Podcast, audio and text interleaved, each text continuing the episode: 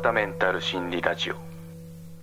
はい今回はアメリカの Z 世代新年の抱負メンタルの改善っていうのを取り上げてみようと思います。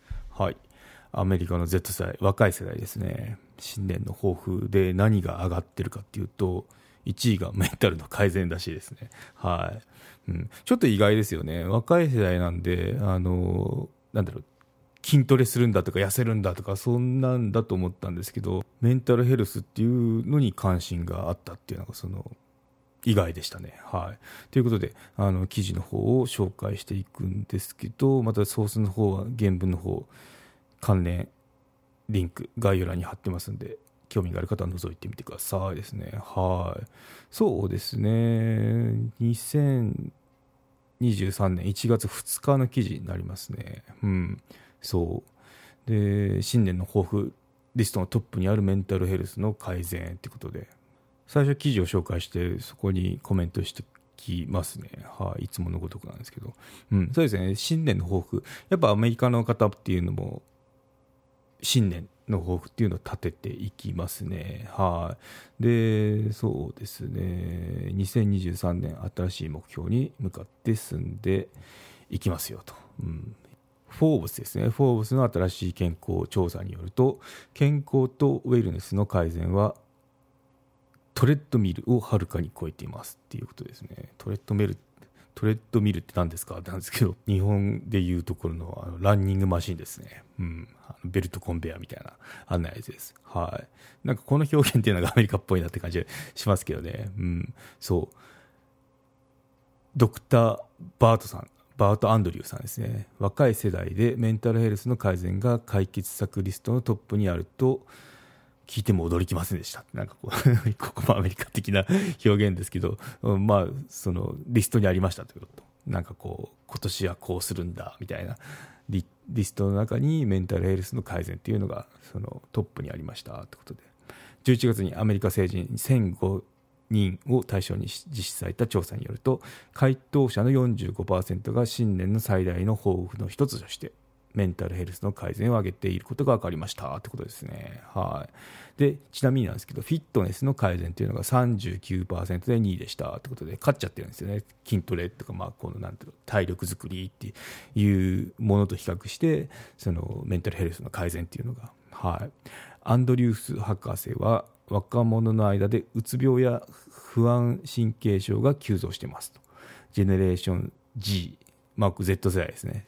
とミレニアル世代その Z 世代の前の世代ですね30代半ばぐらいですかね、うん、は感情的な問題について話すことがはるかにオープンです。ことで、まあ、その躊躇なく話してますよね、ちょっと今日うつなんだとか、まあ、そんなふうに言ってるのかな、若い人ってなんかそういうふうな話し言葉してるようなイメージはありますね、漫画とかでこう見てると。うん。そう、まあ、ツイッターとかね、そうかな。うん。まあ、そんな感じでオープンですよって、感情的なものに対して。うん、で、まあ、そのカウンセリングを受ける。ことも積極的ですっていうことでしたね。うん、アメリカだと結構そういうふうに一般的なんですね、やっぱ。うん、日本だとどうかちょっとわかんないんですけどね。まあ、前と比べると、オープンとか、まあ、ちょっと何かあったらカウンセリング受けようかなとかいうふうにはなってきてると思うんですけど、まあ、アメリカほどではないんじゃないかなって思いますね。うん。はい。彼は、運動自体が精神的健康を向上させることができると言います。ということで、アンドリューさん、アンドリュースさんはそう言ってますね。はい。うん。まあ、確かにそうですね。あの反復運動とかいいって言われてますもんね。ジョギングとかウォーキングでも。うん。そう、私も日課にしてますね。はい。目標を設定するときは、一度に一歩ずつ進めて変化を具体的に示すようにとから彼は言います。ということで。うん。まあ、小さな成功体験というようなことですかね。私はもっと運動したい、もっと熱心になりたい、不安を減らしたい。これらは通常よりも達成可能な目標でありますよねって言ってますね。うん、そうですよね。うん。まあ、ちっちゃなことをこう続けて、まあ、前回のそのギターにはまってますよってい う話をしたんですけど、まあ、弾けないフレーズがあったっても次の日弾けるようになってきて、まあ、それってこう嬉しいし単純にで、まあ、そういったものって結構こうちっちゃな成功体験積み重ねることにつながるんであのおすすめですよって話したばっかりですねやっぱこういう感じであのなんかこう抱負を抱く時もまずこう大きなことじゃなくてちっちゃなものを設定してそこを潰していくっていうのがあの効果的っていうのをアンドリュースさんは言ってますね。はい。うん、大きな目標ではなく妥当な小さな目標を立てることを進めてますって書いてますね。はい、行動を変えることに関してはそれらが違いを生むだろうと言いましたってことで、うん。まあ、この博士は言ってますね。行動を変えると、まあ、違いが生まれてきますよってことで、うん。まあ、どういったことなのって言ったらあのなんかこう自分が行った新しいこととか、まあ、何でもいいと思うんですけど行ったことに対して、まあ、その肯定してくださいとこう認め称賛してくださいって書いてるんですけどあのよかったねとかそういうふうにあの褒めてみるといいですよ。まあ、よく言われることですけどね、うん、で気分が落ち込んでる時はそれらを乗り越えてみます見てくださいってことで、うん。まあ、こうちっちゃいところいろんなこうあのあるじゃないですか。あるじゃないですかってな何がですかって感じですけど。あのこうちょ一日振り返った時にあの失敗したなとかなんかこうああすりゃよかったあんなこと言っちゃったとかあると思うんですけどそこにスポットライト当てるんじゃなくて今日はこれできたからよかったよねとそのポジティブに目を向ける。ネガティブよりかポジティブに目を向けるっていうことが言いたいんじゃないかなと私は思いました。このアンドリュースさんのその文章から、うん、そう。はい。そうですね、うん、不安を感じて何かを避けたいと思ったらそれを避けてはいけません。ここちょっと意外だったんですよ。あのなんかこう不安感じて避けたいじゃないですか。人間って。そう。逃げちゃダメだじゃなくて逃げたいじゃないですか。何かあったら。そうだけどあの逃げちゃだめだよっていうのを言ってますね。はい。その瞬間にやりたいと思ったことと逆のことをしてくださいって書いてるんですよあのどういうことかっていうとやれってことですよ。そう。トップガンじゃないですけどジャストドゥなんですよ。はい。私たちは常に快適で安全な状態を保ちたいと思ってます。これは私たちが世界が狭くなることを意味します。ということで、うん、そうですよね。残念ながらこう嫌なことって避けたいですし、そうなんですけど、まあ、かそれやっちゃうと、そればっかやってしまうと、そのコンフォートゾーンですね。コンフォートゾーンっていうのがあるんで、あの、世界っていうのは縮こまっちゃいますよね。うん、やっぱそこを打ち負かしてっていうか、なんだろう、こう、乗り越えて目を見える景色っていうのを変えていかなきゃいけないよってことでだから逃げちゃダメだって言ってるんですよ。アンドリュースさんは。はい、うん、そう視野を広くするために。やっぱ人間このコンフォートゾーンとか安全なとこっていうのはあの大好きなんで、まあ、そうそうしたから我々こう生きながらえてこの2023年生きてるわけなんですけど人類っていうのが、うん、そう。でもまあかといって縮こまっちゃいけないよって出てかなきゃいけないですよっていうのを言ってますね。うんそうですね。人生は快適ではありません。よくなる良くなることは快適ではないんですってことで、ちょっとこう厳しいことを言ってますね、このアンドリュースさんは、うん。強くなりたいならより強く、より健康になるためには特定のことをしなければいけませんってことでしたね。うん、やっぱあのそのままだったらまあ縮こまってりゃいいんですけどやっぱもっと強くなりたいんだとかより健康になりたいんだって思うのであれば行動しなきゃいけないよってことがあの言いたいんじゃないかなって私は思いましたね。はいうん、あとは感情的なものっていうのも書かれてましたね。感情に対してエモーショナルとかいうのに対して役立つことっていうのはあの体と感情のつながりを深めることが大事ですよ。言ってましたね。やっぱこう客観的にこうこういう時にちょっとイラっときたとかなんか今日はこういうふうなことを言われて傷つきましたとかいうのを 把握してるとその自分の傾向ってわかるじゃないですか。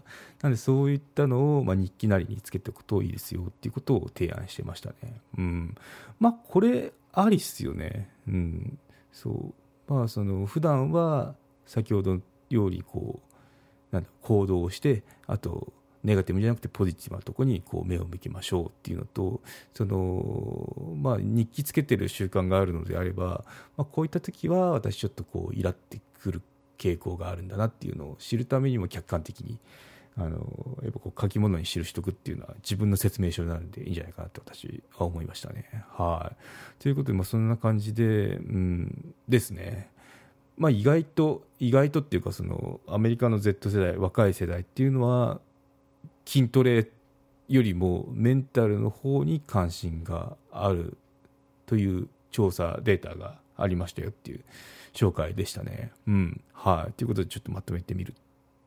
まずこう、嫌なことは避けるのかに対しては、答えはノーでしたね。はい。避けてはいけないよって言ってますね。逆のことをすべき。まあ、イコール、避けないでってことで、逃げちゃダメだって言ってますね。はい。なぜなら、人はコンフォートゾーンがあるので、そこに甘んじてしまうからです。ってことで。うん。まあ、少しでも、あの、まあ、よりよく改善したいんです。心も体っていうのであれば、やっぱこう、ちょっと、乗り越えなきゃいけないものっていうのがありますよってことを言ってましたね。うん。はい。あとは最後なんですけど日記をつけるといいですよって言ってましたね、うん、気分が良い時悪い時の傾向を把握できるからですってことで、うん、そうですね。まあその自己改善ですね。こういった時はこうした方がいいなとかここでちょっとイライラし私しがちなんで気をつけようとかいう時にその制御が聞けるようになるんであのいいツールいいツールっていうかなんかこういい手段かなって思いましたね。はいということで今回のまとめにいきましょう。はい。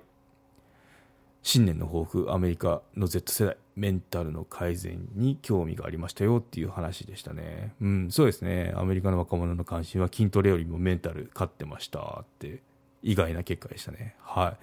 であとは逃げちゃだめですね。少しずつやってみるのも大事ですよってことでした。はい。で客観的に自分のその傾向ですね。感情面における。傾向を把握するには日記をつけると良いですよっていうことが提唱されてました。はい、ということで今回は以上となります。よろしければ高評価、コメントをいただけると励みになります。番組の登録はまだの方はご登録もどうぞよろしくお願いいたします。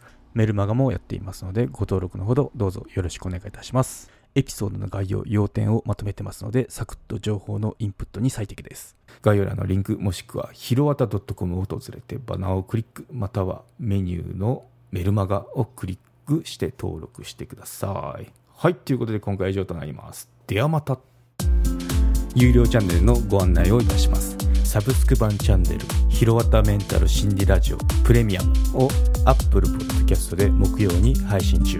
サブスク会員は今までの会員限定エピソード全てを聞くことができます。Windows の方も iTunes から聞くことができます。トライアル期間も設けてございます。ご登録して応援いただけると励みになりますので、どうぞよろしくお願いいたします。